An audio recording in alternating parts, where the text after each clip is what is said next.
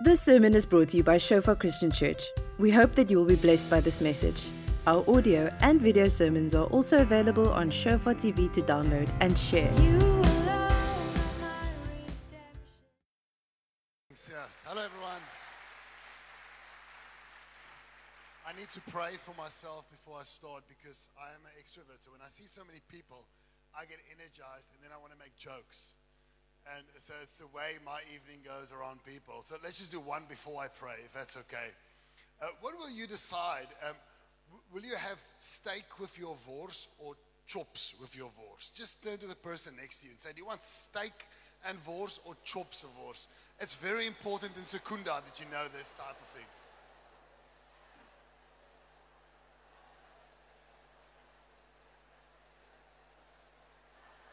Okay, let's have a vote. We did it last time as well.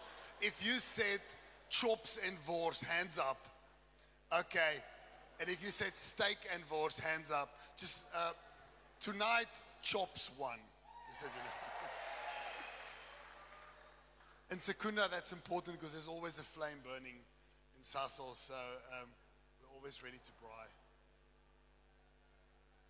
I just want to pray before I start. Lord, I just want to invite you into this place. Not that you need inviting into your own world, which you created. But we endear our hearts to yours. We say we acknowledge you. You have a beautiful name. And now we say, for us, Lord, your name is also beautiful. Doesn't matter what people say today, you have the ultimate power. You, you have a powerful name. Tonight we also saying, but for us, Lord, we acknowledge, we know you have the most powerful name. And as we turn our hearts to you in this place, Lord, Holy Spirit, be invited in our midst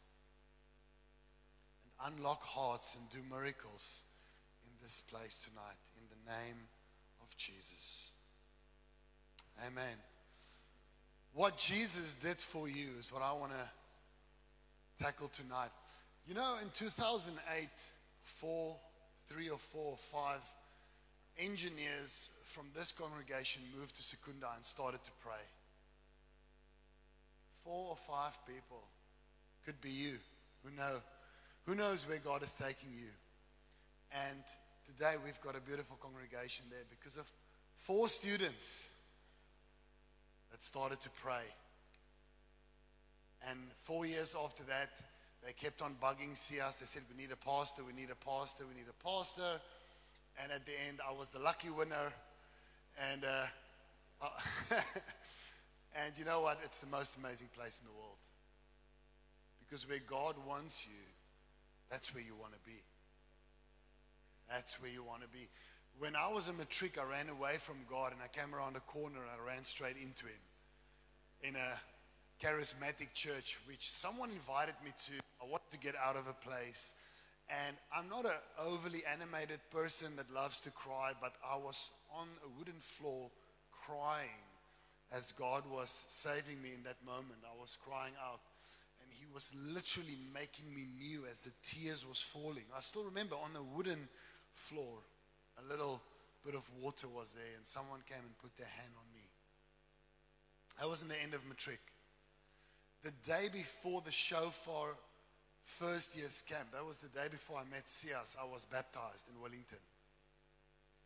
And uh, I've, let me just rather say this way God has never let go of me through ups and downs, through many years in church. It's not been an emotional ride of six months, it's been 15, 16, 17 years. And I can tell you now, doesn't matter what people tell you, it's not an emotional ride, it's a relationship.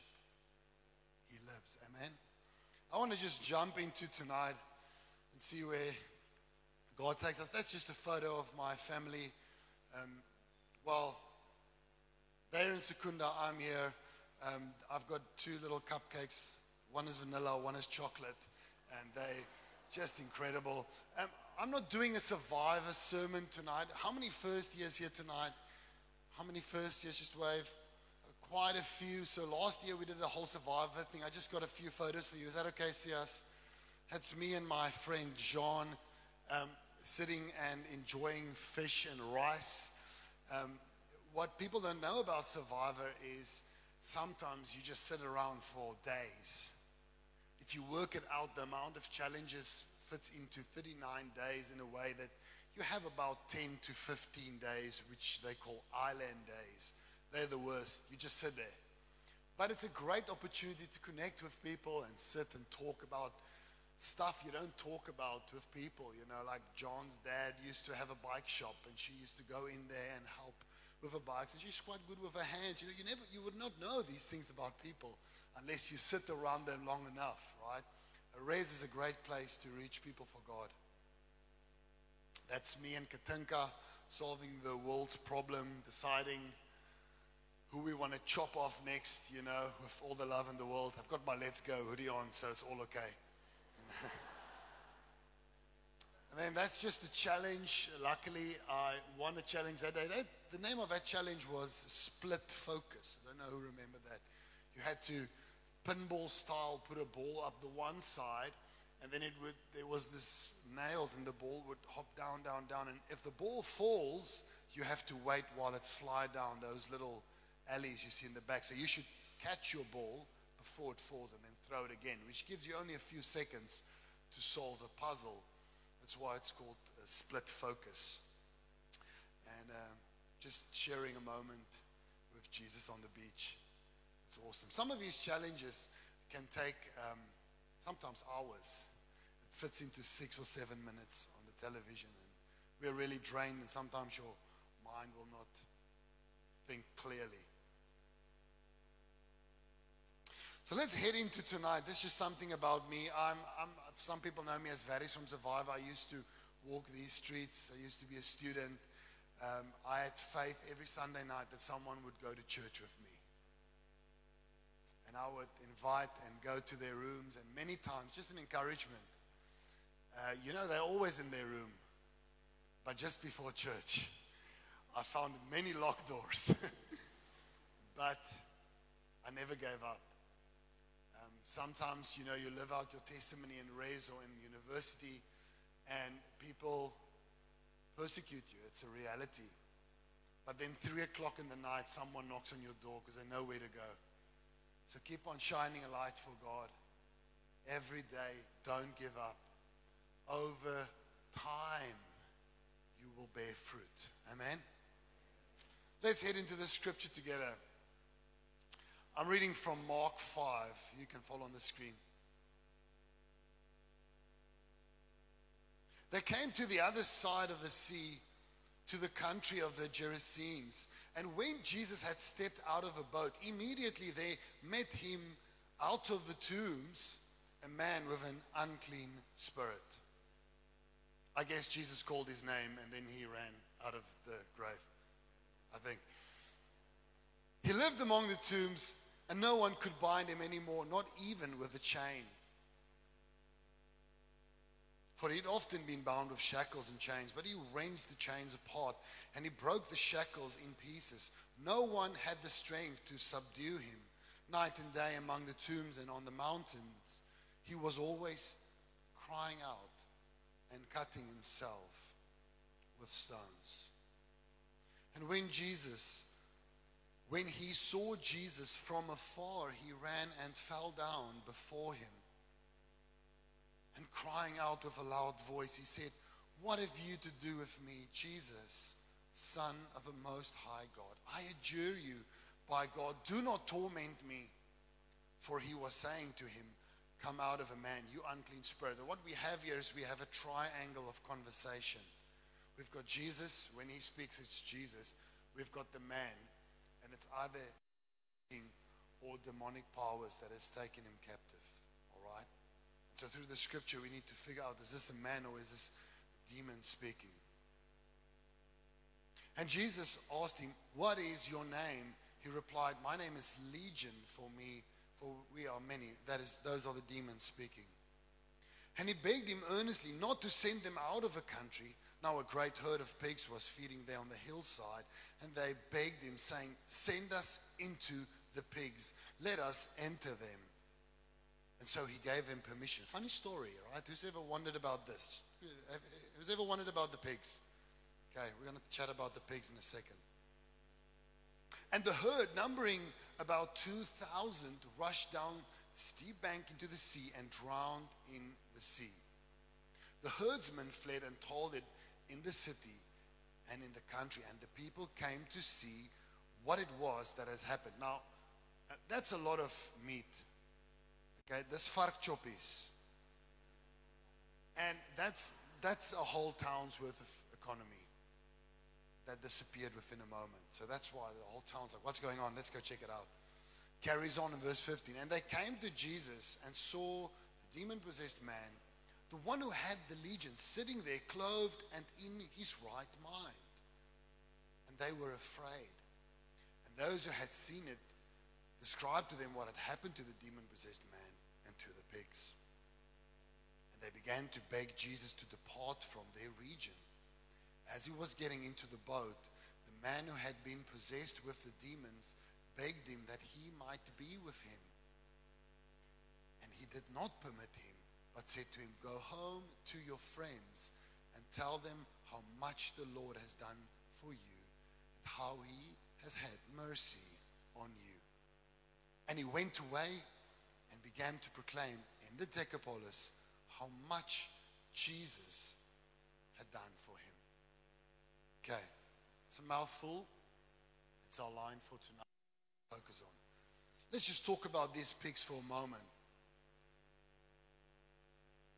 It's hard to maybe get our minds around every little angle when it comes to these pigs, but Scripture gives us broad enough descriptions of the heart of God and animals and stuff to, for us at least to grab onto one of two things. So let's just talk about the pigs before I head into this. Number one, what is more important? The saving of one soul or the welfare of the economy? What is more important? Your life or the life of animals? It's just something that Jesus dealt with very quickly. And it's interesting when the people come out, and they came out and the pigs were gone, they wanted him gone. He offended them. The man said there, said that he was healed 100%, had clothes on for a change. They were worried about the animals. It shows us the heart of mankind. And it's just something for each one of us as we study, as we get our degrees, as we start to work. Let our hearts not tip towards chasing anything else and saving hearts for Jesus. Take a note. Amen. Maybe the second thing, this man have been living in the mountains, we don't know how long. He's been cutting himself. I guess he was out there at least for a while. Jesus meets him, something changed, he goes home. Maybe tomorrow he thinks, man, did I really change? What happened between me? Was it real? And then he will remember every day for the rest of his life, and whatever was in me came out of me entered those pigs and never came back.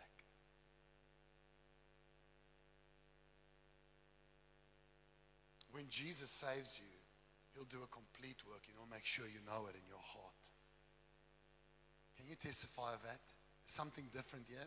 If not, he's making an invitation to you tonight. Amen.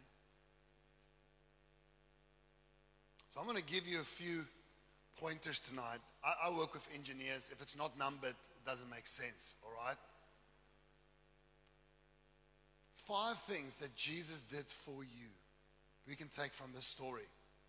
If we go to the next slide, Mark 4, verse 35, it just takes us to a moment before he gets to this man. It says, On the day when evening had come, he said to them, Let us go across to the other side. Okay? On that trip, they face a storm. The disciples think they're going to die. Jesus says, Don't worry, I am here. They take a trip over the storm to get to this man. That's why they took the trip.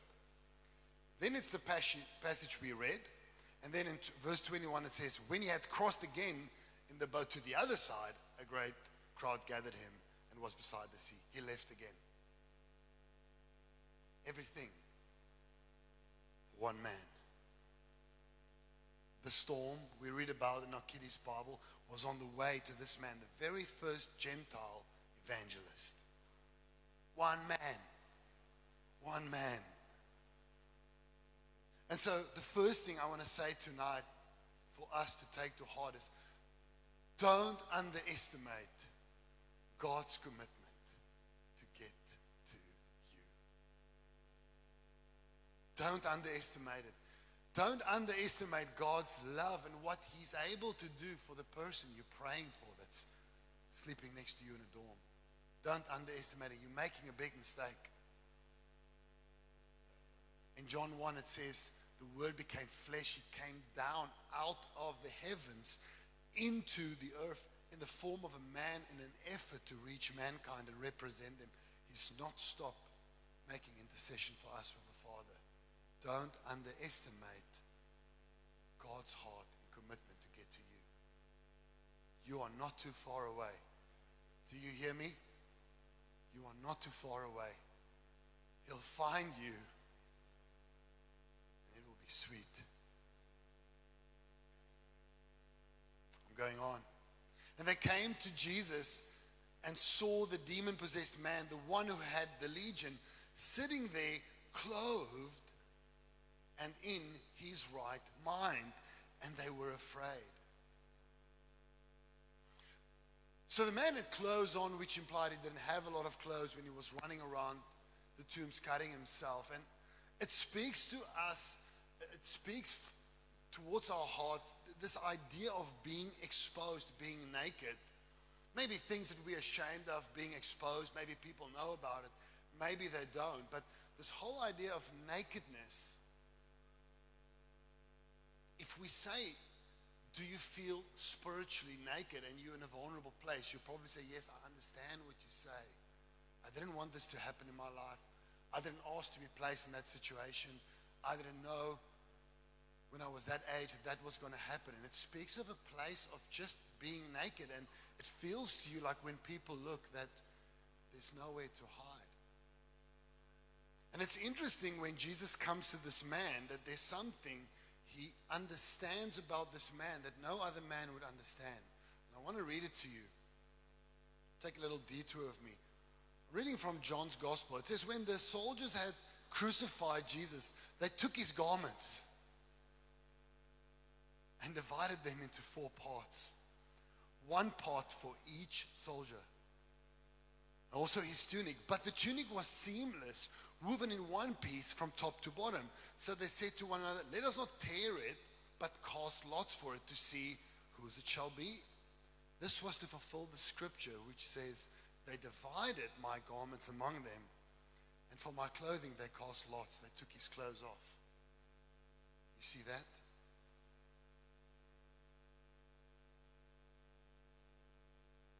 Very first shame Adam and Eve experienced in the garden was what? We're ashamed because we realize we are naked. They felt that way because they sinned and their eyes were open. Jesus never sins, not once. Physically, his clothes gets taken from him and he dies naked on a cross. Not only his skin visible, but even his intestines. And so when he comes to this man, even though he would still die, he knows this man. Every vulnerability, every nakedness, every beat of his heart, every worry, every insecurity, anything. He's physically naked, but even being pushed aside in his heart, Jesus knows. And so the man doesn't come and fall in front of Peter, he comes to Jesus, the one who knows. Who would be on the cross in the same state as this man. But he comes to clothe him. Check this out, Revelation 3:18. I counsel you to buy from me gold refined by fire, so that you may be rich, and white garments, so that you may clothe yourself, and the shame of your nakedness may not be seen.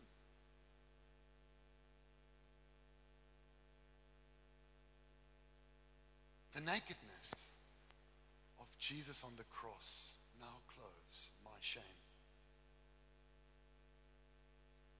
Number two, you can come to Him just the way you are. He knows, He's been there, and He's ready to cover you. Isn't that precious? So that's where the man runs.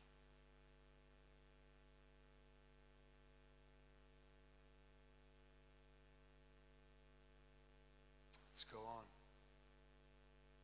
We'll take a little bit of a detour to Leviticus. Don't worry, I won't be there too long. If the whole congregation of Israel sins unintentionally, and the thing is hidden from the eyes of the assembly, and they do any one of the things that by the Lord's commandment ought not to be done, and they realize their guilt, it carries on, and then it says, He shall carry the bull outside of a camp and burn it up as he burned the first bull. It is a sin offering for the assembly.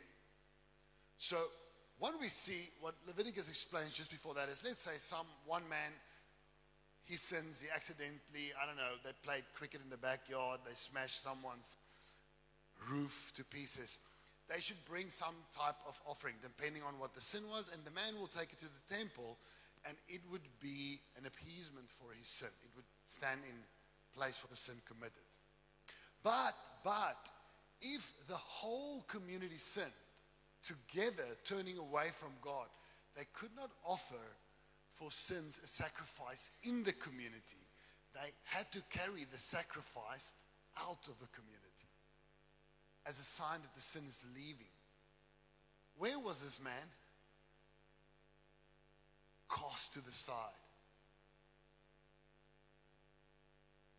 Out of sight, out of mind. Just get, just get away from us. It's hard enough explaining to our children every time they see you acting bizarrely what's going on. Just go. And they push him out.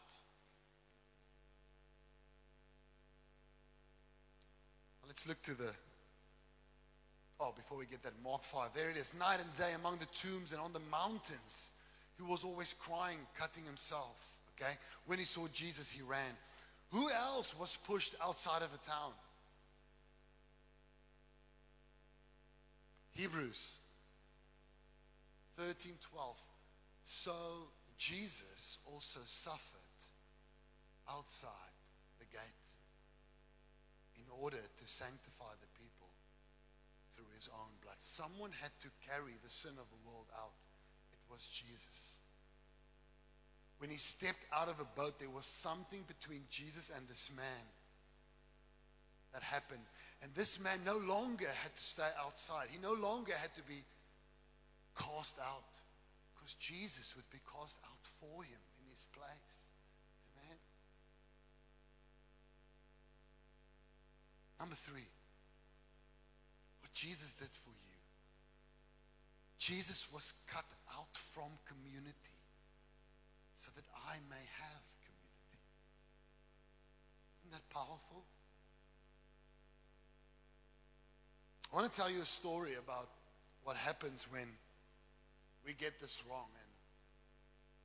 And I know some of you have faced situations like this, and for that I'm sorry. A pastor tells a story he goes and buy, buys a second-hand car. Some of you might have heard this. Is very powerful. Buys a car from the man, and he feels that God lays it on his heart that he should have contact with this man. A week after making the transaction, he phones the man. He says, Listen, I just want to tell you that the car is wonderful. The man, the salesman, is kind of impressed with himself because people normally phone just to complain and say, hey, you lied to me. It's the one by money back, stuff like that. A week after that, the pastor phones him again. He says, listen, just want to say again, it's, it's such a great vehicle. You know, when I come that way again, can maybe we maybe grab a lunch or something? The man said, that would be great. Week pass, goes that, that side of town, takes the man out for lunch. The man says, Hey, what do you do? He says, No, I'm a pastor. And then, you know, the reaction is the next thing. And the man says, You know what? You don't act like a pastor. And then he says, But you don't act like a second-hand car salesman, you know? And so they exchange compliments.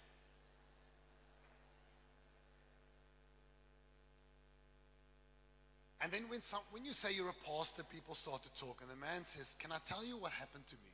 This broke my heart.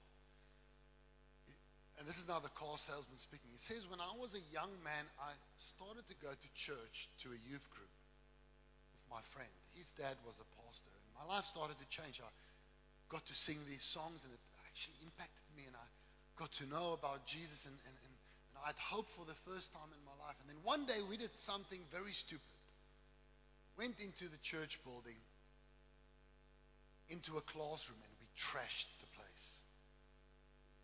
Okay? They vandalized one of the Sunday school rooms.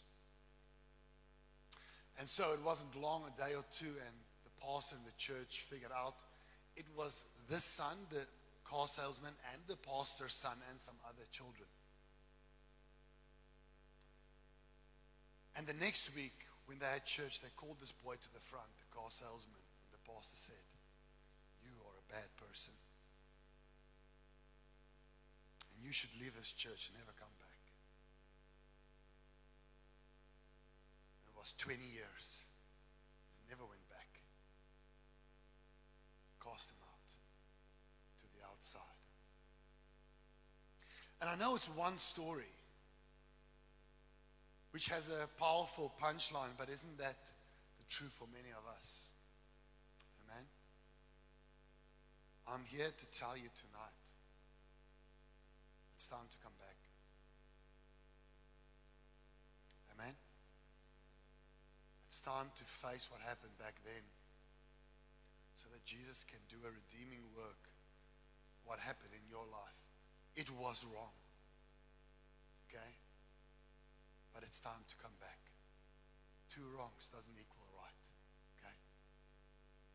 Come back and be a part of a bride that brings in and don't push out. Amen? The work of Jesus is a work of bringing in those who've been cast out. Maybe you've been verbally abused, called you names because of what you did. Maybe you've been physically abused, chased out of church, called names. Those days are over. Because he's going to redeem you help you to purify the bride by bringing many others in. Amen. This is what he did for you. I'm going on. Night and day among the tombs and on the mountains, he was always crying and cutting himself with stones. Check this out. But he was pierced for our transgressions, he was crushed for our iniquities. Upon him was the chastisement that brought us peace, and with his wounds you are healed. And I can hear Jesus saying,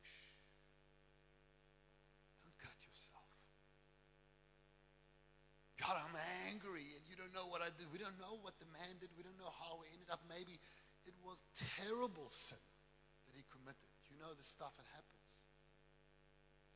And he's tormenting himself because he's guilty, and Jesus just hush, taking care of that. And he gets pierced, back ripped open. He's hanging on the tree cross, if he wants to breathe properly, he has to lift his body, but his back is also bruised and the splinters are getting in there. He was pierced. It is done. He paid the ransom for sin. Now, whether you cut yourself physically or emotionally, it has to stop because you can rely on Him. Amen. Number four, innocent wounds of Jesus redeems my guilty heart. Yes, you are guilty. Yes, the man is guilty. Yes, I am. But what a wonderful God we serve if we bring our hearts and confess our sins, clothed, brought back, forgiven. That's the God we serve.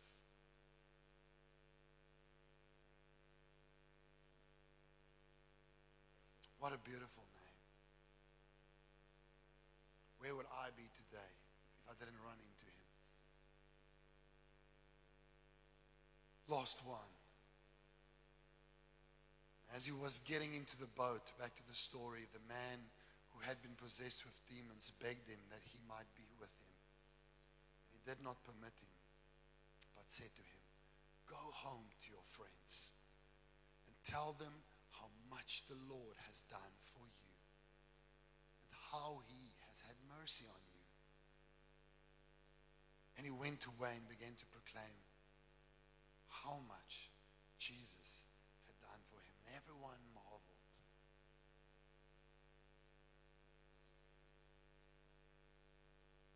Lost one. Not only has he done incredible things for you, he wants to do incredible things through you. You can't come with me on the boat. You're not called for that because you are the first Gentile evangelist. So I'm going to go this way with a boat. You're going to go that way to your people. You're going to tell them about Jesus. Isn't that incredible? And so tonight, my heart for you here is to make sure that you understand that He's done everything to bring you in, heal you, and commission you to go out and change this world. And once you've started, for me, I'm only 17, 18 years down the line. For you, maybe it's one month or five years, but once you start, you never stop until you die. Until you've told everyone with your last breath about what he did. Amen. Thank you for listening. Remember that our sermon audio and videos are also available on Shofar TV. Go to www.shofaronline.tv to download and share.